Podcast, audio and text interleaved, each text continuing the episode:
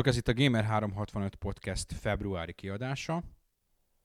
Amikor ezt hallgatjátok, akkor február legvége van, és amikor ezt felvesszük, akkor is majdnem február legvége van, úgyhogy most közel lesz egymáshoz a felvétel és a, az adás. Nagyon régen mutatkoztunk be, úgyhogy túlesünk rajta, aki esetleg nem ismerné a hangunkat, mert hogy egyébként ugye szupersztár hangunk van, és már mindenki kell, hogy ismerje a világon. Liquid. Stinger. Drag. És Mackó. Szerintem úgy átugorjuk a kimivel játszott részt, mint annak a rendje és módja, mert kivételesen van sok témánk. Jó, hogy bevezettük ezt a nagyképes rendszert, mert nagyon könnyű kiválasztani azt, hogy milyen témáink vannak. Korábban ugye a hírarchívumban keresgéltünk, hogy mi volt az érdekes, meg mi volt a jó. Most így végigpörgettem, és ahol nagy kép van a hírarchívumban, az érdekes és jó volt, hiszen sok komment jött hozzá, úgyhogy ennek alapján ki is szűrtünk jó pár témát. Um, annyira sokat, hogy így a bőség zavarába vagyok, nem is tudom, mivel kezdjük. Kezdjük azzal, amiről most beszéltünk nem olyan régen egymás között. Ez pedig a, a Double Fine hatás. Mi történt? Az történt, hogy a Double Fine, ugye a Tim Schaeferéknek a cége, a, segítsetek, mi volt az oldalnak a címe? A Kickstart, vagy Kickstarter nevezetű oldalom, feltettek egy játék ötletet. Ugye az oldalnak a lényege az, hogy úgynevezett publikus finanszírozás formájában projekteket lehet ott elindítani.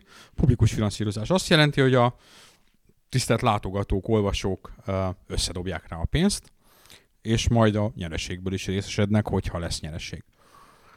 Föltettek egy játék ötletet, ami egy klasszikus point and click, point and click kalandjáték, amit cégen belül egyébként nem tudtak volna finanszírozni, még egy név van benne ebben a projektben, Ron Gilbert, ugye kalandjátékmester, és legnagyobb meglepetésükre ömleni kezdett a pénz, villám gyorsan összegyűjtettek egy millió dollárt, és ott a bőven két millió fölött tartnak. Kettő-kettő, vagy valahol annak a környékén áll, áll éppen most olyannyira, hogy a Schaefer már be is lengette, hogyha összegyűlik elég, akkor fölmarkolja az egész lóvét, és, és irány Mexikó!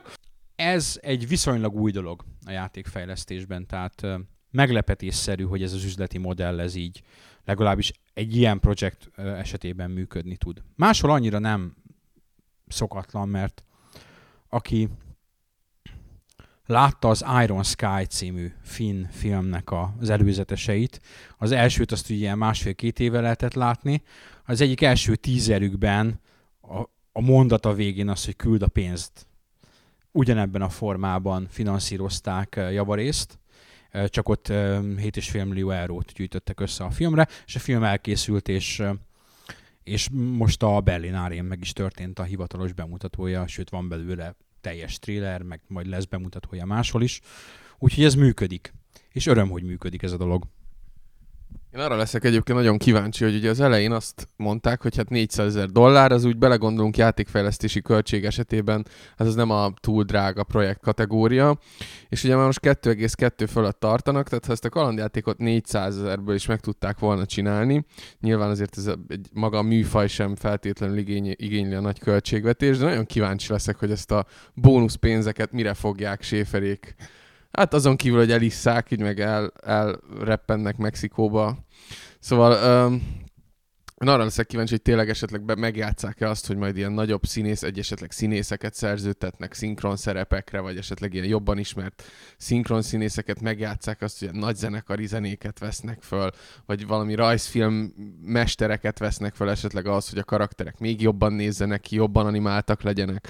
Én engem leginkább ez érdekel, hogyha egy ilyen Kickstarter projektből, pro, projektet el lehet indítani, és az eredeti elvárásokhoz képest a, az ötszörösét, vagy akár a több sokszorosát tehát hozza be a pénz, hogy akkor ezt, ezt utána mibe, tehát az ígéreteket azt hogy fogják majd valóra váltani. Egyébként nagyon szuper lesz ez a játék, én előre várom, hát a Gilbert és a Schaefer együttműködéséből nagyon-nagyon jó dolgok születtek eddig, és hát szerintem ha ma azt mondjuk, hogy kalandjáték, vagy point and click kalandjáték, akkor szinte mindenki ezekre a klasszikus LucasArts kalandjátékokra asszociál, ami tényleg, ha ma előveszed egy emulátoron, vagy egy DOSBoxon, vagy valami, vagy akár a felújított epizódok, hát ezek a mai napig élvezetes és, és szórakoztató játékok, hát kíváncsi, kíváncsi várom, hogy 2012-ben, vagy nem tudom mikorra készül majd el a játék, mit fognak tudni a, a műfaj ősatyái alkotni a, az eredeti költségvetésnek a sokszorosából. Szerintem az az igazán érdekes ebben az egészben, hogy azért, hogy egy ilyen dolog működjön, ez az egész Kickstarter dolog, azért kell, kell az adott projekt mögé név, nem is egy név valószínűleg.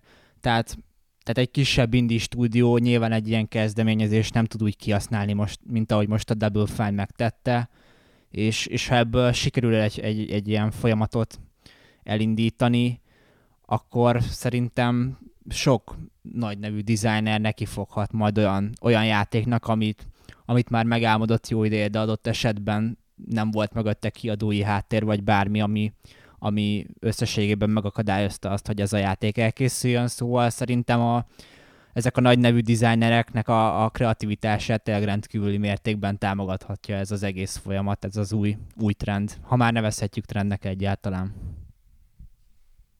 És mi a helyzet a Psychonauts 2-vel? Elvileg ott is volt valami hír arról, hogy a Minecraftes ember, aki időközben a 5 millió, vagy nem tudom hány millió eladott Minecraftjéből szépen milliómos lett, szintén odaállt a, a Psychonauts 2-nek a, az előkészületei mögé gyakorlatilag.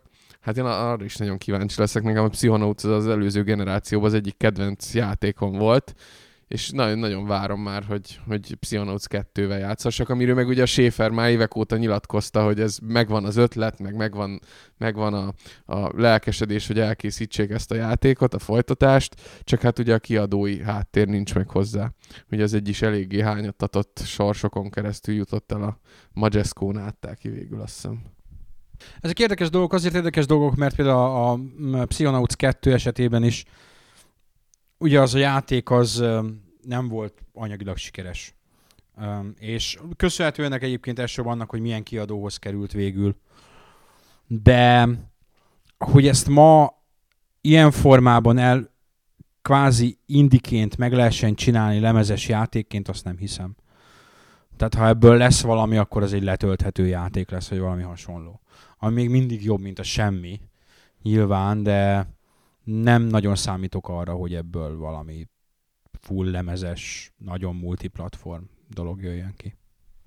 Én egyébként teljesen elégedett lennék Psychonauts esetében, pont egy, egy podcast előtt beszélgettünk arról, hogy vannak olyan műfajok, ahol ez a vizuális stílus és a vizuális uh, maga a játéknak a szépsége megragadott, ahol a, a műfajnak egy adott csúcsa volt, és hát a platformerek és a 3D platformereknek a csúcsa talán az előző generációban teljesedett ki néhány címmel, és a mai napig ugye ez, ezt a grafikai nívót nem is nagyon láttuk túlszárnyalni, talán egy-két kivételtől eltekintve egy, egy ilyen PS3-as uh, recset, vagy, vagy Banjo Xbox 360-as játék kivételével, de ugye ha platformerről beszélünk, 3D platformerről, ugye mindenki elfogadja azt, hogy ilyen V-színvonalú, de, de fasz a platformer jön ki. Tehát ha, ha az előző rész engine egy, egy ilyen epizodikus, vagy epizód jellegű letölthető sorozatot csinálnak a Psychonauts 2-ből, én annak is örülnék. Valószínűleg ez fog történni, ha történik.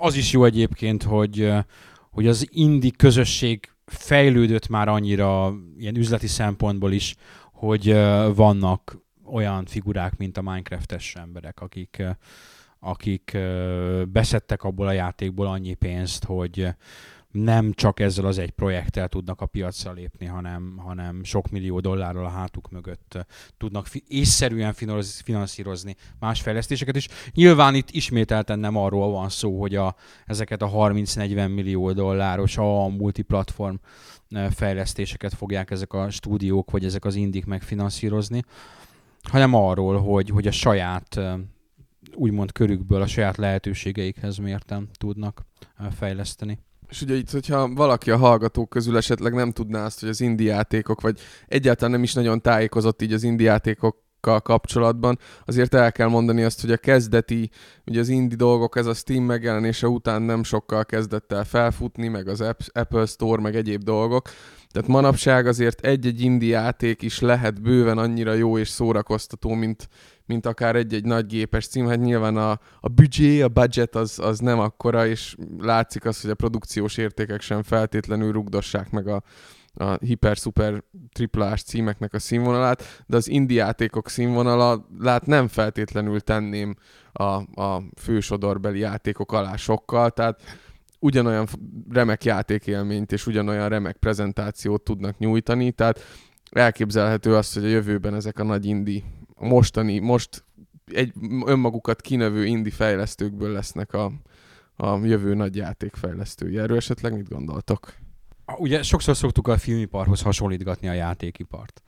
És kicsit olyan változások mennek most végbe az utóbbi két-három évben, amik a, a filmiparban akkor történtek, amikor megjelentek a 70-es években, aztán inkább a 90-es években megjelentek a független, független filmesek, úgymond független stúdiók, független filmkészítők, köszönhetően annak, hogy a, a filmkészítéshez szükséges technológiának az ára elérhetővé vált. Tehát korábban azért, eh, ha valaki filmet akart forgatni, akár még 15-20 éve is, akkor eh, ez komoly pénz volt, tehát a moziba szánt film, az egy komoly pénz volt, nagyon drága kamera, nagyon rettentesen drága nyersanyag, komoly előhivatási költségek, komoly ugye akkor még fizikálisan vágták, iszonyatos veszteséggel dolgoztak a nyersanyagnál. Most ugye megjelent, megjelentek a digitális kamerák, ha most te akarsz egy már vállalható minőségű filmet csinálni úgy, hogy barátaid a színészek, és te tudsz vágni, meg az operatőr te is a haverod vagy, még a kamerával együtt sem fog egy millió forintnál több bekerülni. Ha le akarod vinni, akkor ennek a fele vagy a harmada. Pár százezer forintból tudsz egy úgymond moziban bemutatható minőségű filmet csinálni. És ugyanez figyelhető meg most játéktéren is. Létrejöttek olyan disztribúciós csatornák, amire föl lehetett lépni. Ugye a játékoknál a, a nagy akadály az mindig az volt, hogy hogyan jutsz el a közönségedhez. Ugye, eddig boltba kellett ahhoz jutnod, és a boltba jutás az egy komoly harc, hogy neked a polcra fölkerüljön a, a, a terméked. És most meg nem szükséges. Tehát eh, most vannak olyan disztribúciós csatornák, Steam az egy dolog, de hát a, az iOS-es, illetve az Androidos, de akár a VP7-es mobil platformokon, ahol kvázi földobod a játékodat, és ott van. Annyira, hogy a, ugye a mi testvércégünk, ami a kvázi a mi, fej, nem kvázi, a mi fejlesztéseinket is végzi, a 365 Solutions nevezetű cég, az most egy iOS-es logikai játékon dolgozik. Kettő-három ember csinálja, és ezt ők tervezik nagyon régóta, csak hát nem volt rá lehetőség, és most itt egy olyan működő platform, az Apple Store, amin keresztül meg tudják, vagy App Store, amin keresztül meg tudják valósítani. Úgyhogy lehet, hogy erről az időszakról majd egy 5-6-7-10 év múlva, mint a játékok második vagy harmadik, nem, egy ilyen egyfajta forradalomról, vagy amikor megváltozott sok minden, úgy, úgy, úgy fognak róla beszélni, és, és okkal, joggal, mert tényleg nagyon sok minden megváltozik. De, de, de nagyon komolyak lettünk ugorjunk is, ez egy nagyon komoly téma. Nem, nem tudunk bazd meg elni meg. A szokásos poén forrásainkat nem tudjuk bevetni. Na, mi, a, mi ez a... a tessék, mondok egy igazi jó, igazi jó ilyen lendületes hírt, ez a Call of Duty Black Ops 2 úgymond idézőjeles bejelentése, és az úgymond idézőjeles botrány, ami körülötte kialakult. Ha nem olvastad a, a, a hírt, mi történt? francia Amazon webáruházra egy pár percig, pár tíz percig kikerült, mint termék, a termék listában feltűnt a Call of Duty Black Ops 2. Ezt ügyes francia uh, újságírók észrevették, és két, illetve három lap is megírta azon frissiben, hogy hát a korábbi plegykák, mert voltak plegykák, ennek megfelelően jön a Black Ops 2 idén ősszel, ez az új Call of Duty epizód. Erre mit reagált az Activision, a francia Activision? Megfenyegette őket. Klasszikus módon. Azonnal vegyétek le különben. Pont, pont, pont. A háromból, ketten meg, háromból egy megtette, kettő nem tette meg, ezeket pedig fekete listázták, ami azt jelenti, hogy ők félre lettek állítva, többet nem beszélnek velük. rá pár napra cáfolták, hogy fekete listázták volna őket, mert hogy, hogy nem is, meg rosszul gondolták, meg, meg téves kommunikáció, meg stb. Ez a utólagos, igen, van rá csúnya szó, de magyarázkodásnak nevezzük. Az ember ebben azt nem érti, hogy ezt miért tették.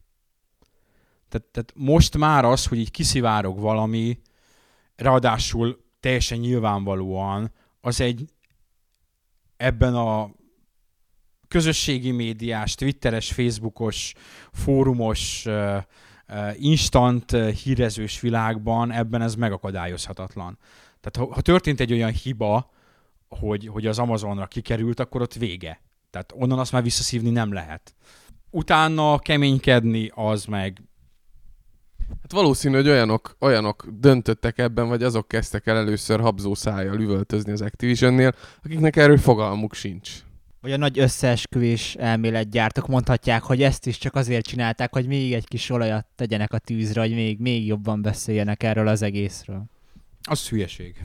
az hülyeség, mert egyrészt a Call of Duty-ról nem lehet még jobban beszélni, vagy tök, tök mindegy milyen, ha ők Bobby Kotick egy partin részegen üvölti el, és onnan derül ki, vagy hogyha az E3-on egy 10 perces gameplay bemutatóval jelentik be, tök mindegy gyakorlatilag. Mind a két esetben hír. Mindenhol, ahol, ahol, ez, ahol ez egyébként is hír lenne. Úgyhogy nagyon ez az érdeklődés szerintem nem fogja fokozni. ezek után bebüntetni azokat a az újságokat egyébként, akik a munkájukat végzik. Hiszen e- e- ők ezt az információt nem valamiféle álságos módon szerezték meg, nem az Activision főhadiszállására lopakodtak be, és fényképeztek le dokumentumokat, vagy hekkeltek meg szervereket. Tehát ez az információ, ők teljesen jogosan és teljesen nyilvánosan jutottak hozzá. Ezek után azt mondani nekik, hogy vegyétek le rögtön. Ugyan már miért? Miért is vennék le rögtön? Egy nyilvánosan hozzáférhető információt közöltek.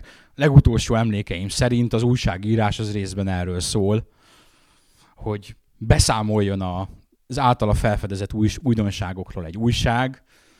Kész. Vége.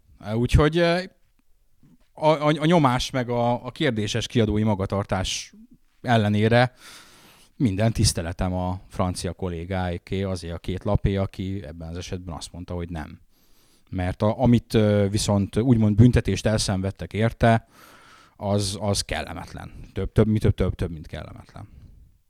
Úgyhogy, ahogy talán a hírben is írtam, a szokottnál keményebb tökökkel áldotta meg a sorsa franciákat. Kicsit a, attól tartok, hogy itt a beszélők közül rajtam kívül Call of Duty-ba annyira nem érintett senki. Maszkó be is ájult rögtön. Úgyhogy az a kérdésem, hogy örülünk-e annak, hogy Black Ops 2 szint, szinte, hogy megválaszolatlan marad maximum, én tudok rá válaszolni. Meh, meh, meh, meh, meh, meh. Jéj! Jó, hát ez nem számított, mivel az első résszel se játszott egyik őtök se.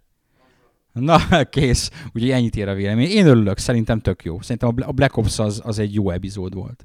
A Black Ops-nak a single player kampánya az, az egy jó, jó single player kampány volt. Jobb, jobb mint a akár a, az MV2-je, akár az MV3-é. Na tessék! Moszkó már unja, őt, őt már nem érinti a Call of Duty. De hát 20 akárhány millió embert meg, igen. úgyhogy, úgyhogy ebben, ebben a... De nem! Mi az, hogy egyél szart? Na most magyarázkodom, nem? Szóval én elismerem, meg tisztelem a Call of Duty-t, meg el tudom helyezni a egyetemes videójáték Hall of Fame-ben, de, de úgy engem nem fog már meg ez a katonás, de ennyi. A Battlefield 3 sem izgatott fel annyira, de ez az én magánügyem. Nem szeretnél amerikai katona lenni? Á, milyen ember vagy te. Na jól van, akkor mondok egy jobbat. Tessék, átugrok a következő hírme, nem tudom ki csikarni belőletek. Hogy jaj, de jó, hogy a Black Ops 2 lesz. Írták többen, hogy, hogy miért nem a World at War-t folytatják. De azt ne folytassák, az, az, az is szar volt. Ne, jó, szar, szar nem volt, de, de azt szerintem az a, a két előző triárk féle Call of Duty azok így single player kampányban nem voltak túl, túl acélosak. Um, egyetlen jó sztori van azzal a játékkal kapcsolatban, el is mondom. Ugye már ott is neves színészeket foglalkoztattak, és a Gary Oldman volt az egyik, és a Jack Bauer, hogy hívják a polgári nevét? Kiefer Sutherland, elnézést kérek. Uh, Kiefer Sutherland volt a másik, és uh, ugye aki játszott vele, tudja, Kiefer Sutherland volt az amerikai szakaszparancsnok, vagy valaki, a, a uh, Gary Oldman pedig a, a or- orosz ember. És nem egyszerre vették fel a jeleneteiket értelemszerűen, hanem pár napig dolgozott a Sutherland, és utána jött az Oldman, és épp hogy, épp hogy kifelé találkoztak a stúdióból, egyik bement, másik kijött, és a Sutherland miután befejezte a munkáját, azt közölte a Gary Oldmannel, hogy öregem, hát ez aztán kemény meló, az összes eddigi feleségemmel nem üvöltöztem ennyit, mint az elmúlt három napban. Ugye hát igen, ezek üvöltözős játékok. Na, ez volt a World at War. Ellenben a Black Ops, a Black Ops-ot Guinness felmérésben megszavazták minden idők legjobb játék befejezésének, ami egyértelműen a hónap what the fuck híre, mert hogy oké, okay, nem mondanám, hogy rossz befejezése van a Black Ops-nak, de egy vödörbe tudnám önteni azokat a játékokat, amik megelőzik. És uh, itt van a, előtted a lista? Um, hogy mi, volt a, mi voltak az utána következők? Igen, hát itt néz, nézzük a listát uh, egészen onnan, hogy 50, de szerintem menjünk lejjebb. A tekerem, tekerem, tekerem. A Halo Reach volt a második, az ok igen, Ocarina of Time a harmadik, Modern Warfare 2 a negyedik, God of War az ötödik, ami egyébként az első rész, és az első résznek a befejezés, az nem tudom, hogy kanonikus-e, de szerintem a kettő ismeretében nem kanonikus befejezés. Miért lenne kanonikus? Hát, mert nézi a második világháborút a trónszékéből Kratos. Tehát Na mindegy, whatever. Akkor uh, Red Dead Redemption, Portal, Metal Gear 4, ami megint, hogy a negyedik epizódnak a legjobb befejezése, az nem Final Fantasy 7, Heavy Rain, és akkor így visszafele Super Mario Bros. Brothers. Plo- Pokémon Black and White. Halo 3, Halo 1, Sands of Time, Assassin's Creed Brotherhood, Portal 2, GTA 4, és így tovább mehetünk lefele. Na mi a véleményetek? Hát nem. Tehát uh, vannak uh, az első így 15-be 20 olyan játékok, aminek azt mondom, hogy jó befejezése volt. Vannak ilyen olyan dolgok, tehát az, hogy az MGS-ből miért a négy. Hát az MGS-ből, ha jó befejezés, akkor az egy vagy a három. Hát én attól, hogy hogy nézzük, mert egyébként a, a Guinness-es cikk, vagy nem is tudom mi volt ez eredetileg, abban is úgy lett fogalmazva, hogy nem feltétlenül azt nézték, hogy, hogy mi a sztorinak a legvége, hogy a végső fordulata, hanem milyen a végjáték az egész játékban. Tehát, tehát ha így nézzük, akkor például az MGS1 meg a 3 között is nehéz dönteni, mert mindkettőnek kicsit más az erőssége ilyen szempontból. Hát meg aztán a Mario Brothersnek a végjátéka. Ú, ugrálsz. Your princess is in under castle. Ja, de a végén ott beleesik a teknős a lávába, és megmentjük a királynőt. Micsoda végjáték. De még a, a végjátékkal együtt sem állja meg, mert az MGS4-nél a... Nem, nem spoilerezek, de, de ott nincs átütőbb végjátéka, mint a, az egynek, vagy az egynek kifejezetten, meg a háromnak is kifejezetten átütő végjátékai vannak. És hát a többi is, a Black Ops, az teljesen érthetetlen, mert hogy a, a maga a modern, tehát az, nem hogy modern, vagy az egész Call of Duty sorozaton belül sem helyezném ha azt mondom, hogy konkrétan a vége, akkor a messze a, a Modern Warfare 1-nek a vége a legjobb az egészből. Ugye valamilyen rendszer szint felállítottak egy sorrendet, majd egy ilyen sokszoros faktorral, az eladási faktorral, hogy mennyi hány példányszámot adtak el az adott játékból, azzal szorozták fel így a... Ez most csak vicc volt egyébként, de mindenki olyan csúnyán néz rám. Direktől kérdeztem az előbb, hogy mi volt igazából a, a, az, a, az a folyamat, ami alapján eldöntötték ezt a Guinnessnél, hogy ez ilyen lesz a lista. Nem lehet esetleg, hogy a, a Black Ops az pont azért került az első uh, helyre, mert gyakorlatilag többségben vont, voltak azok, akik a kérdőívet, vagy esetleg a megkérdezettek, akik akik ezzel a játékkal játszottak, vagy a jelenlegi generációból többen válaszoltak erre? Mert én például teljesen hihetetlenek tartom azt, hogy például egy, egy Half-Life nincs bent az első hatban például. Hát az egészen biztos, hogy így volt. Egyébként 13 ezer gamert kérdeztek meg, úgy szól az eredeti forrás, de még érdekes, hogy ennek ellenére olyan, olyan játékok is felfértek viszonylag az élmezőnybe, mint, mint mondjuk a Sands of Time, vagy, vagy egy Pokémon játék, vagy egy Kingdom Hearts, amik, amik azért nem feltétlenül ez a, ez a nyugati mainstream videójátékos rétegnek a nagy menőjátékai, úgyhogy minden szempontból vannak érdekes dolgok a listán, az tény. Messze a legbizarabb ilyen lista, amit mostanában láttam. Mert egész annyira nem koherens, hogy nem nagyon látod benne, hogy ez hogyan jött létre. Nem csak az, hogy nem értesz vele egyet, ez egy dolog, ugye az emberek a listákkal nem szoktak egyet érteni. De, de maga nagyon furcsa lehet ennek a, a, a közönsége, aki ezt összehozta. Nyilvánvalóan ezek soha, soha nincsenek kőbeágyazva, a mi évvégi listáink sincsenek kőbeágyazva, hiszen az egy mindig egy milyen játékok voltak népszerűek, mivel játszottak sokan abban az évben, és ez, ez nem egyfajta minőségjelző, általában sokszor társul mellé minőség is, de nem feltétlenül. De ez még az sem, azt sem mondhatod, hogy milyen játékkal játszottak 2011-12-ben az emberek, és milyen, milyen befejezésekre emlékeznek. Szoktunk arról beszélni, hogy a toplistákon eleve halára vannak ítélve azok a, az évvégi toplistákon azok a játékok, amik most jelennek meg.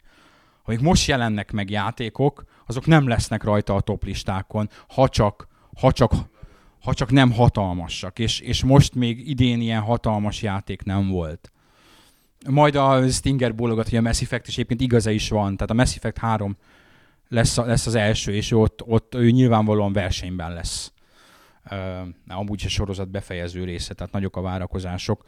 De ami, amit, amit most teszteltünk, vagy tesztelünk, hát...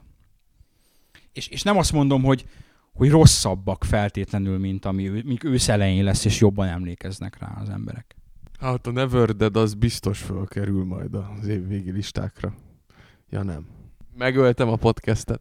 Hát nem ölted meg, mert így, így elég nehezen sikerült Never Dead-et szereznünk. De most itt van egy nálunk.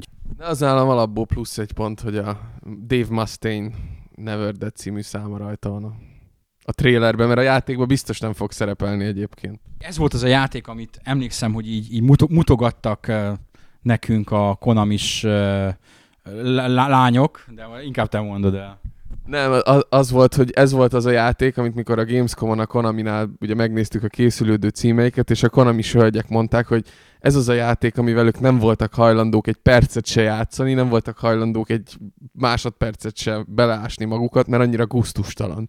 Tehát tényleg ott a levágott fejeddel kell gurulni jobbra-balra a földön, és, és ez elég bizarr volt, hogy nekünk, ne, minket se fogott meg elsőre, de hát majd a tesztből kiderül, hogy, mi az igazság.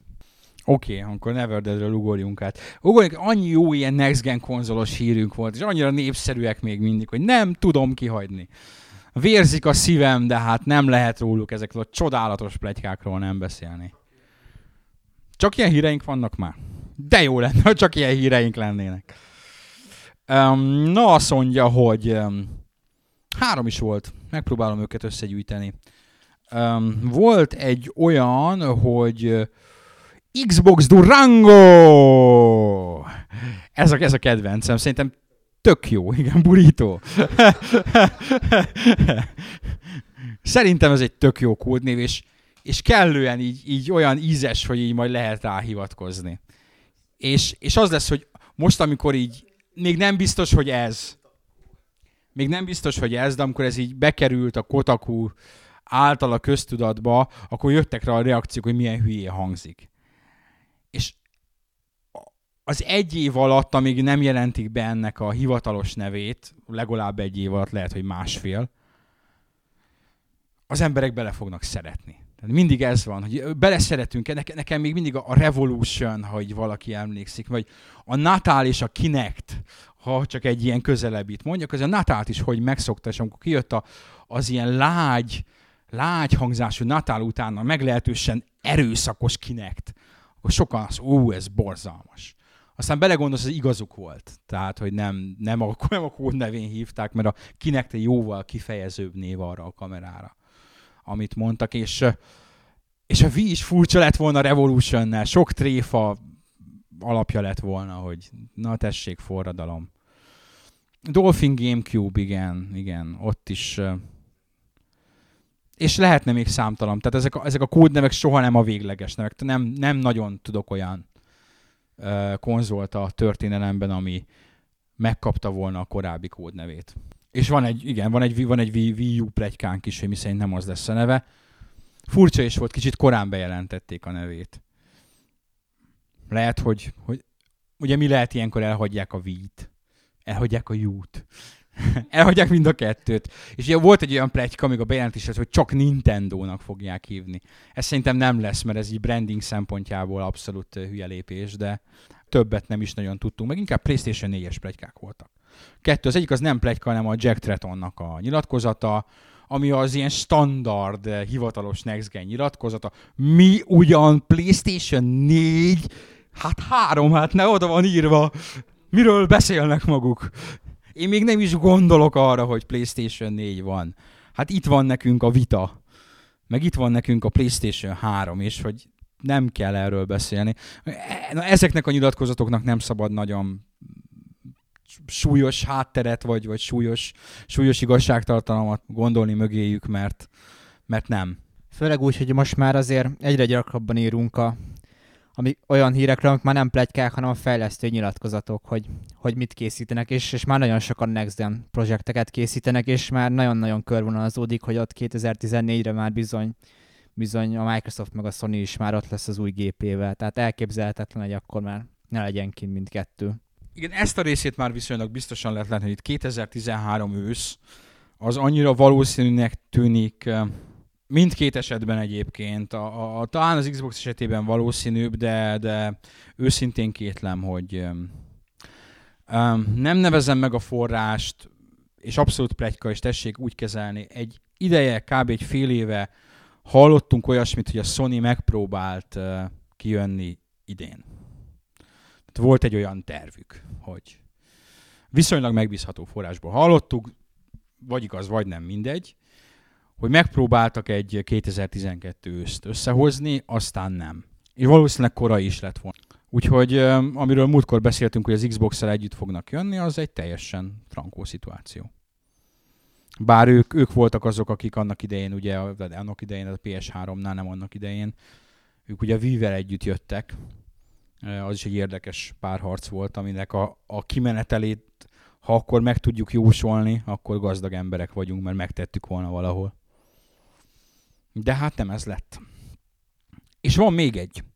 Van még egy, ez a, az AMD processzoros, AMD GPU-s plegyka. Most ha belegondoltok a Xbox-ba, Wii-be, következő generációs Wii U-ba, azt hisz, talán, talán a következő generációs Xbox-ra is nagy valószínűséggel AMD GPU lesz. Tehát valószínű az AMD mindig a ö, nagy teljesítmény, költséghatékony megoldásokat szállította, még ha megbízhatóságban nem is ők a legjobbak. Ö, bízunk benne, hogy a teljesítménnyel nem lesz probléma, valószínű, hogy, hogy árban is jobban jönnek ki a konzolgyártók, mert az AMD az így vagy úgy mindig alacsonyabb árszintet képvisel az Intelnél, illetve az Nvidia-nál, teljesítményben pedig azt hiszem nem, nem lehet panaszunk az AMD GPU-kra, sem konzolos téren, sem pedig, sem pedig a PC-k terén, tehát abszolút nagy tapasztalattal rendelkező cég, az pedig, hogy két konzolba is hasonló vagy hát ugyanattól a gyártótól származó GPU lesz bennem, az is felmerül, hogy a tudás is hasonló szintre lesz belőve, tehát nem biztos, hogy itt a GPU vonalon fognak majd egymással licitálni a mindenféle csúnya nagy számokkal, meg grafikonokkal. Ez egy feltételezés. Igen, itt valószínűleg az ott a más komponensek terén fog inkább eldőlni a párharc. Én, én azokat, amikor az első ilyen konkrét specifikáció plegykák, hogy milyen, milyen GPU, milyen CPU, mennyi RAM, az lesz érdekes, mert ott, ott, ott, ott indul majd be a következő generációs konzol war, amikor a specifikáció háború, az első csapás megtörténik, és átnövi magát a konkrét specifikációba, a screenshot háború, a trailer háború, igen, a bullshot háború, a launch line-up csata, ami epikus szokott lenni, és utána az első review szkórok, ahol már általában vér folyik. Tehát sokat szor, sok, sokszor mondom, hogy ez, ez a ez gyönyörűséges időszak. Igen, igen, igen, egy, egy a magas komment számok birodalma. E- eljöve és, és lőn sok kattintás, és mindenféle jóság. No, aztán van még plegykánk. A tabletes plegyka. A tablet az már legalább másodszor tér vissza. Most már egészen konkrétan beszélnek róla, hogy, hogy egy tablet jellegű kontroller tervez a Microsoft az új Xboxhoz. Én, én mindent hajlamos vagyok elhinni, csak már az új Xboxról annyi kiegészítőt plegykáltak hozzá, hogy most már több kiegészítő van benne, mint amennyi összesen megjelent hozzá eddig. Úgyhogy ezt így közepesen tartom csak valószínűnek. Hát meg ez is az, amire ugyanazt lehet mondani, mint amit már százszor elmondtuk, hogy ez gazdaságilag nem racionális, hogy egy ilyen igencsak drágának tűnő dolog lesz benne. Még akkor is a Wii U az hasonlót próbál, de nyilván hardveres téren nem egy szinten lesz a két gép, plusz az Xbox esetében borítékolt, hogy a, az új Kinect az alapból benne lesz a csomagban, két ilyen, ilyen kiegészítő egy új konzolhoz, az meg eléggé megdobna a kezdő árcédulát, ami nem járható út, ahogy azt már sokszor átbeszéltük. Igen, egy kommentek terén látom így visszatérni azt a feltételezést, hogy mert besz- ez casual gép lesz. De, de nem. Nem, tehát nem lesz casual gép, mert hogy a kinek most mennyire megy, igen, a kinek most nagyon jól megy. A konzol életciklusának a megfelelő szakaszában. Ha az Xbox a kinektel kezd, nem vagyok benne biztos, hogy ennyire megy. Numero egy, numero kettő, eldobni a jó kis Call of duty is felhasználó bázist, az az öntökön lövés vagy bökésnek a szinonimája lenne. Ezt nem fogják megcsinálni. Tehát nem fognak lemondani 10 milliós, több 10 milliós felhasználói bázisról azért, hogy utána a Sony helyett a Nintendo-val harcoljanak kizárólagosan. Az, az nem. Valószínűleg mind a ketten hibrid megoldásokra törekednek, a Microsoft a Kinect-tel, a Sony meg a jóisten tudja, hogy mivel. Szerintem az, hogy a kezdetek kezdetétől full hardcore konzol, ami a casualeket eleve kizárja, olyan nem lesz. Tehát ebből a szempontból balanszírozni fognak, de mivel a gépek az elején drágák, az elején ezek inkább hardcore konzolok lesznek, mint, mint, mint, mint sem, hogy casualek. Ezt diktálja a józanész. Aztán, hogy mi lesz belőle, ugye sokszor bizonyította már a, a játéktörténelem, hogy nem a, nem a ráció irányította a lépéseket, de ebben az esetben itt szerintem mind, az összes gyártónak nagyon meg kell néznie, hogy, hogy mit lép. Mit lép, mert, mert a, a Wii kívül gyakorlatilag, a Nintendo kívül gyakorlatilag mind a ketten elkövettek nagyon komoly hibákat ebben a generáció. A Sony is, meg a Microsoft is elkövetett komoly hibákat a generáció elején konkrétan, és a Microsoft hardveres téren, a Sony pedig árazás, illetve ugye, üzletpolitika terén nem fogja valószínűleg elkövetni ugyanezeket a hibákat még egyszer, mert mégiscsak az ember feltételező, hogy ezeket a cégeket okos emberek irányítják. No, ennyit a Next Gen plegykákról. Milyen híreink vannak még? Bajban a japán játékfejlesztők. Már megint. ők úgy tűnik, hogy az utóbbi években csak bajban vannak. Én onnan még pozitívat senkitől. De tényleg nem volt pozitív. Senki nem volt, aki odaállt és azt mondta, hogy azt a kurva hétszentség, de jól megy a sorunk. De hogy nem, hát ugye csak egy kis önreklám, hogy a Nintendo Hun is hírezünk, és hát én a Nintendo Hura szoktam általában ilyen Miyamoto interjúkból részleteket bevágni, és például a Nintendo-nál minden rendben van. Tehát a Nintendo-nál valahogy így így ezek a, a Miyamoto mindig azt nyilatkozza, hogy nem győz a kreatív nagy medencébe lubickolni, és hogy megint milyen jó érzi magát, hogy játékot fejleszti, és Pikmin 3, meg nem tudom micsoda, tehát a Nintendo-nál valahogy ez a, ez a válság, a Nintendo-t ez elkerüli, ez a kreatív, meg ez a fejlesztői válság. Vagy legalábbis én, én mind, mindig ezeket a híreket látom, az más kérdés, hogy a többi japán fejlesztő hogy áll most. Uh, nézd, hogyha én is úgy indítanám a reggelt, hogy beindítom a zuhanyt, és így arany ömlik rám, akkor vigyorogva mennék munkába. Tehát ez, ez így van. A Nintendo eh, financiális helyzete és a sikerei, amire még visszatérünk ma, eh, rendkívül nagy magabiztosságot adnak. Na most a felmérés ugye azt mondja, hogy a, a fejlesztőknek a ugye száz akárhány fejlesztett viszonylag sokat kérdeztek, meg 170-et, vagy valahogy így, és az 50%-uk azt mondta, hogy évek óta veszteségesek, és nem is nagyon látják, hogy hogy fognak ők nyereséget termelni. 60%-uk, ami korábban nem volt jellemző, kül- külső, te- külsős technológiát, külsős motorokat uh, használ a fejlesztéseihez, és ebből uh, vonja le a cikk a végkövetkeztetés, miszerint hát a japán játékfejlesztés már nem olyan, mint amilyen volt. És ebben azért sok igazság van, hogy nem olyan, amilyen volt. Akár számszer, számszerűsíteni lehet, meg kell nézni, hogy az előző konzolgenerációban hány olyan sorozat volt, ami japán gyártású és nagyon sikeres, és most meg kell nézni, hogy hány olyan sorozat van, ami japán gyártású és nagyon sikeres. Tehát a személyes példám az az, és ők még sikeresek a, a, a Kojimáék és a Metal Gear, ahol ők nagyon úgy néz ki, hogy számozott nagygépes epizódból, ha nem számítjuk a port, a most megjelent portot, hogy a Peace Walker-t átportolták, de ez egy PSP játék, egy darab számozott folytatás kikerült magukból kiizzadniuk. Nagyon úgy néz ki, hogy a Final Fantasy is megmarad egy darab single player számozott folytatásnál, sőt lehet, hogy konzolos ilyen egy darab, mert ugye most már mondják, hogy ki fogják nyomni PS3-ra a 14-et, de a 14 még tudtam, ma mindig nincs olyan állapotban, konkrétumok még, megjelenési időpont még mindig nincsen, valami negyed év van, vagy talán üzleti év van, ahol be van lőve. Um, őszintén kétlem, hogy a 15. rész, számozott 15. rész kijön ebben a generációban. Most már azt mondom, hogy ott annak kell örülni, hogyha a generáció legelején bejelentett Versus az meg megjelenik tényleg. Igen, és ez az egész dolog egyre nagyobb méreteket ölt. Tehát belegondolunk, ha már Final Fantasy-ről beszélünk, hogy ez a 7., 8., 9., 10. rész milyen gyors egymás utánban jelent meg. Most meg tényleg erről van szó, hogy a, hogy a nagy japán franchise-ok legutóbbi legújabb epizódjai hosszú-hosszú-hosszú éveken át készül. Szintén viszonylag frissír a, a Last Guardian, ami már szintén hosszú évek óta készül, és, és, és azt beszélik, hogy itt is nyugati segítségre van szükség technológia terén.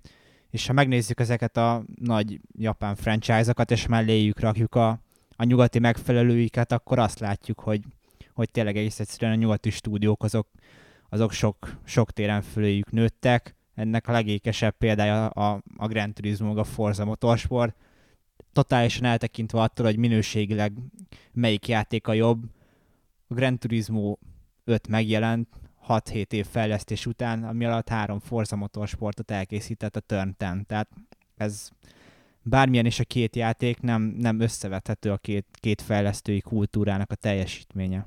És hát lehet sorolni a példákat napestig. Tehát a, a látni kell, hogy, hogy a, ezeknél a nagy franchise-oknál a jelenlegi generációs fejlesztési ritmus az az év, de két év, és az a maximum. De ugye Activision azért a nem kis költségvetésű és a nem kis fejlesztési igényű Call of Duty-t több csapattal, de megoldja. Évente azok rendben megjelennek azok a folytatások. A Ubisoft végig csinált egy nagyon nagy futamot az Assassin's Creed-del. Tehát öt stúdióval, és ugye megjelent, vagy hát most 2012-ben meg fog jelenni öt darab játék. Öt darab Assassin's Creed játék egy generáción belül. Ami kőkemény. És mert persze olcsó húsnak higa leve, lehetne mondani, de nem. Na, nagyon, és itt a, a, most aki a Call of Duty utáló, az fogja be a fülét, aki játszik vele, még a gyengébb Call of duty is jó játékok single player tekintetben is élvezhet, abszolút élvezhető minden rész, multi tekintetben meg még abszolút ebbe élvezhető minden rész. Ugyanez az Assassin's creed is elmondható. Hát vagy ott van a mostani aktualitás, ugye a Mass Effect, ami a teljes trilógia kijött a generációba. Kijött a generáció elején az első rész, a generáció közepén ott volt a második rész, kurva sok mindent újítottak benne, itt lesz a harmadik rész, amivel feltételezhetően megint a játékmenet is frissül, tartalom, univerzum bővült, tehát ezek kurva nagy masszív játékok, nagy világgal, iszonyat részletességgel kidolgozva, de a három részt meg tudták csinálni bioware is. Úgyhogy mellette ugye a BioWare-nek még ki tudja hány nagy franchise-a van, tehát jól menedzselték.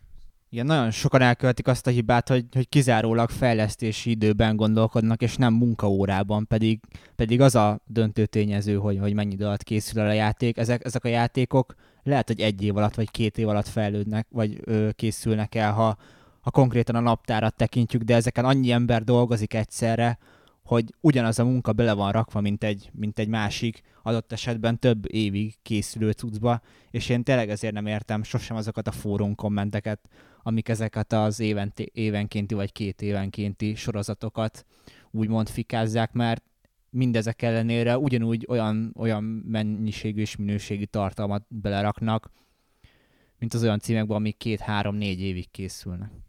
Most gondold el, hogy, hogy két-hár, vagy egy-két évig készül egy ilyen nagyobb játék, iszonyat mennyiségű tartalommal, micsoda menedzselés kell ahhoz, hogy ezt a megnövekedett munkaórát a rövidebb idő, egy egységnyi idő alatt jóval több ö, emberi munkaórát úgy leszervezt, hogy, hogy a végén a Lego összeálljon, és minden apró egység a helyére kerüljön.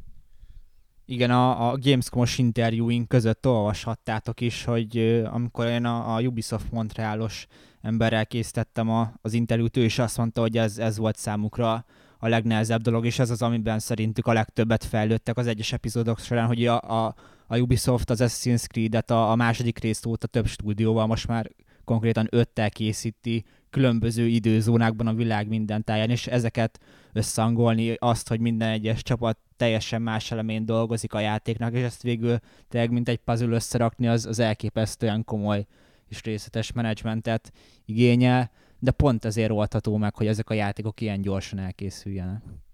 És ugyanakkor általában legalábbis más területeken azért előszokott az fordulni, hogy mikor szűk határidővel kell valamit megcsinálni, akkor a végén nem biztos, hogy olyan produktum jön létre, mint amit az ember vár, vagy amit a piac vár, és azért megnézed ezeket az Assassin's Creed-eket, vagy akár a Mass Effect-eket is, ezek közel, közel hibátlan alkotások. Tehát összeáll a kép, és összeáll a Lego.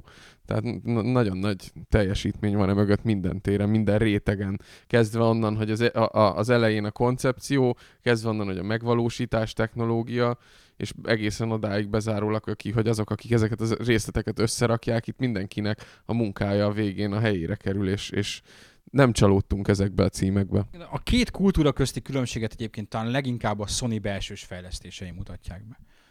Hogy a Sony-nak a nyugati stúdiói, meg a japán stúdiói mit raktak le az asztalra. Az két külön univerzum. A japán Sony az mintha nem is lenne jelenleg. Ők alig termelnek valamit ellenben megnézed a nyugati stúdiókat. Tehát ott zubognak a játékok. A Naughty Dog végigvezényelt egy, egy Uncharted sorozatot, és még maradt ereje arra, hogy az utolsó rész megjelenése után valószínűleg egy évvel, de hát legalábbis nem sokkal, még egy Last of Us-t is bedobjon úgy a végére, mint habot a tortára.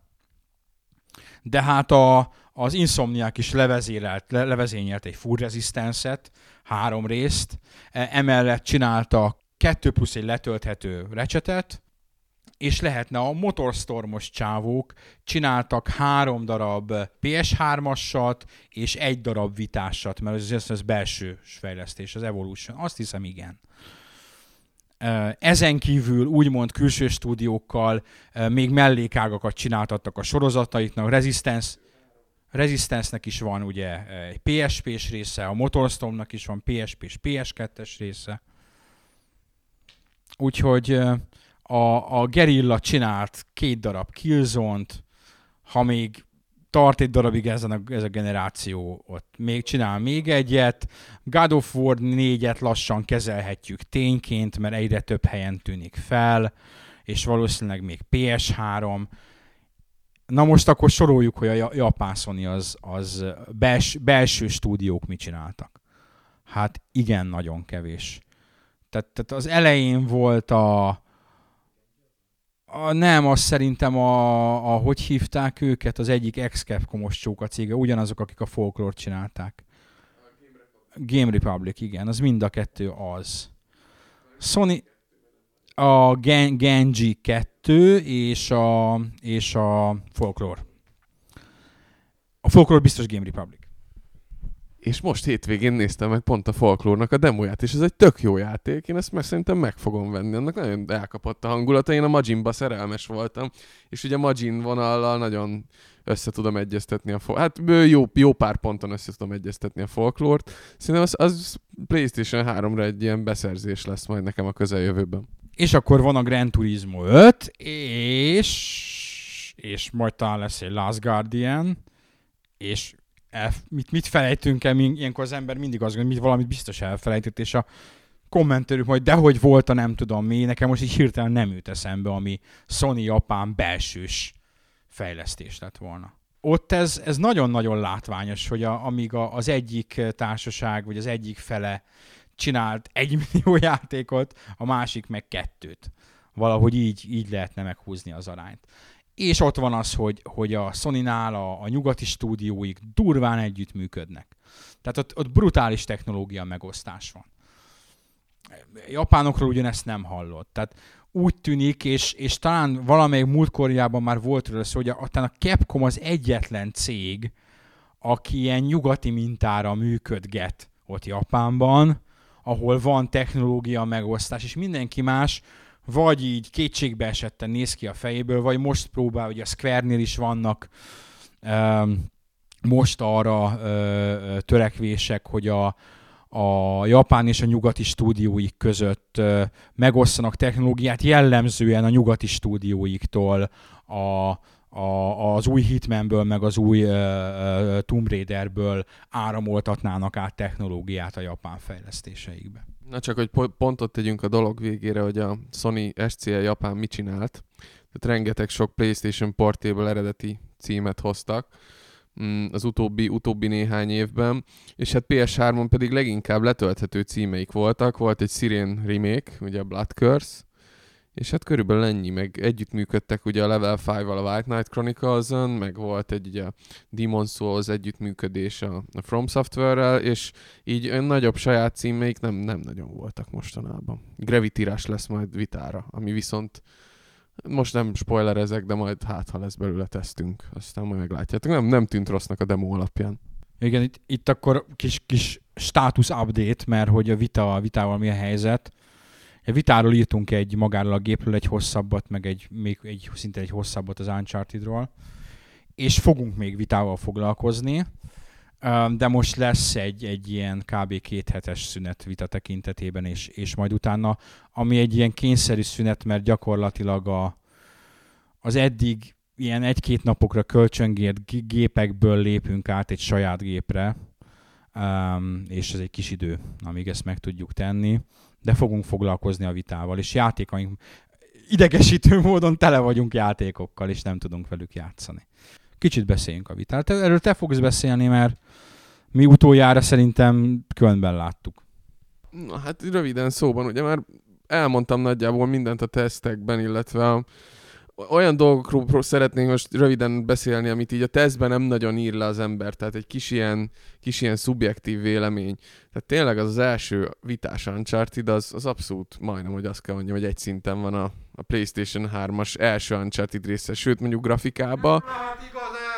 De, de, de sajnos igaz, és látvány baszka, hogy mondjam, hogy néha még túl is lépi összkép, vagy összhat, összhatás tekintetében az első rész. Jó, nyilván ugye akik azt mondják, hogy ez egy hordozható PlayStation 3, azért nem teljesen igaz. Látszik az, hogy hol vannak az okosítások, hol vannak azok az apró butítások, de ezen a kis képernyőn, amit ebből a gépből ki lehet hozni, érdekes, érdekes dolgok fognak születni. És ami még érdekes, és erről nagyon sokat beszélgetünk így egymás között, hogy tényleg jó az Uncharted-nak a kézikonzolos leágazása, az magukkal tudták hozni az előző Uncharted-ek fejlesztése során felmerült okosságokat, asszeteket, textúrákat, modelleket. Hogy az uncharted azért nem a nulláról kellett elkezdeniük fejleszteni, de ha itt ez vitára ezeket a blockbuster stílust fogják belőni, és itt nulláról kell nekik ilyen szintű játékokat fejleszteni, hát hosszú távon kíváncsi leszek, hogy mennyit kell egy ilyen játékból majd eladni ahhoz, hogy ezeknek a fejlesztési költsége megtérüljön, és, és hogy egyáltalán ez a vita üzleti modell hogy fog majd működni, hát ezt erre mindig egy év múlva térjünk vissza. A gép az nagyon, nagyon szexi, nagyon bika, meg nagyon nagy tudás van benne. Az első játékok közül is nagyon sok jó, remek cím van, ami miatt esetleg érdemes is lehet konzolt venni. de, de nézzük meg majd, hogy ez a saját memóriakártya, viszonylag handheld piacon, ugye drága játékok, hogy ezek mit fognak majd egy év múlva mutatni eladások tekintetében. De egyelőre, egyelőre szeretjük a vitát, és nagyon, nagyon, nagyon szeretjük a vitát. Én legalább. Nem tudom, én, én úgy vagyok vele, hogy, hogy mivel nekem így minden ilyen játékplatform kell, úgyhogy nincsenek vele kapcsolatban olyan érzéseim, hogy jaj, most igen vagy nem. Um, de ugyanakkor azt is megértem, akinek vannak, hogy hát nem olcsó. De hát a PSP se volt olcsó. Meg hát ez ugye olyan, olyan tekintetben relatív, hogy a 3DS se volt olcsó, megnézed azt, hogy a relatíve, mondják azt, hogy a magyar viszonylatok meg a jelenlegi viszonylatokhoz képest nem olcsó, ez így is van, és ugye hát a PSP talán megjelenésekor még, még drágább is volt, mint a Vita, de hát ez egy más korszak volt, tehát általában az emberek akkor jobban megengedhették maguknak azt, hogy esetleg PSP-t vegyenek, ma azért szűkösebbek a, a zsebek, de ö, azt látni kell, hogy mondjuk egy iPhone-okra is költenek az emberek, és, és szerintem indokolatlanul sok iPhone van például itthon Magyarországon is. Tehát olyanok is iPhone-nal nem akarok degradáló dolgokat mondani, de hát nem mindenki odáig nyújtózkodik, ameddig a takarója ér, és az iPhone-nak a száma Magyarországon, illetve a különböző okostelefonoknak a száma, sokan, sokan belemennek mindenféle hitelbe, státuszszimbólum, és, és a hardcore-nak lehet, hogy ez a vita is egy ilyen státuszszimbólum lesz, és ha úgy veszem, akkor nem, nem is biztos, hogy annyira vészes az ár. Kimondtad a lényeget egyébként. És itt vitatkoznék veled, hogy míg a, az iPhone az minden rosszallás vagy negatív felhang nélkül mondom, ha iPhone-od van, és azt előveszed, akkor az a te szociális státuszodat növeli. Pont. Ez így van. Így működik a világ. És vannak ilyen dolgok. És az, hogy a vita ilyen lesz, abban nem vagyok benne biztos. Pontosan magyarul még egyszer kimondva ugyanezt a mondat, abban egyáltalán nem vagyok biztos. Egész egyszerűen kevesen az iPhone az egy, egy olyan, olyan márka, egy olyan brand, ami már beépült a köztudatba. Marinén is tudja, hogy mi az az iPhone. Míg a vita, hát azért az annyira nem. Tehát ha, ha így, így vita van a kezedben, és így távolról nézik, még azt is hihetik róla, hogy PSP. Már aki ért hozzá. Nem akarok ebbe túlságosan belemenni, de szerintem ez a faktor azért nincs benne. Ha sikeres lesz, akkor benne lesz. Az iPhone az egy más tészta. És a podcast záró akkordja. Nem csináltak még a Gamer 365-ről, meg a Gamer 365 szerkesztőiről, meg közösségéről játékot. Egészen mostanáig. A játék címe Game 3, 365, és Nesty blogját tessék meglátogatni, az exe nem vírus, hanem valóban maga a játék. Tessék letölteni, és innen szeretnénk gratulálni, és jót rötyügtünk rajta, úgyhogy köszönjük szépen. Meg szerintem a közösség nevébe is megköszönhetjük, mert, mert nem csak mi szereplünk benne, hanem mások is, és, és tényleg, ha, ha kicsit jobban mozogsz itt a Gamer 365-ön, meg nem két hónapja regisztráltál, mondjuk két éve vagy három éve, ilyen veterán vagy itt, akkor töltsd le, mert adott esetben még te is benne vagy, ha nem, akkor meg olyan figurák szerepelnek benne, akiket hát legalábbis így közvetve ismersz az oldalról.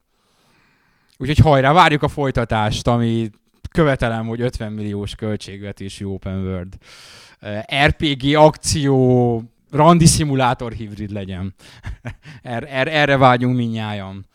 Ezzel zárjuk is a Gamer 365 Podcast februári epizódját. Márciusban visszajövünk, addigra az idő is jobb lesz. Legyetek jók, sziasztok! Fly, like a butterfly. Fly, like a butterfly.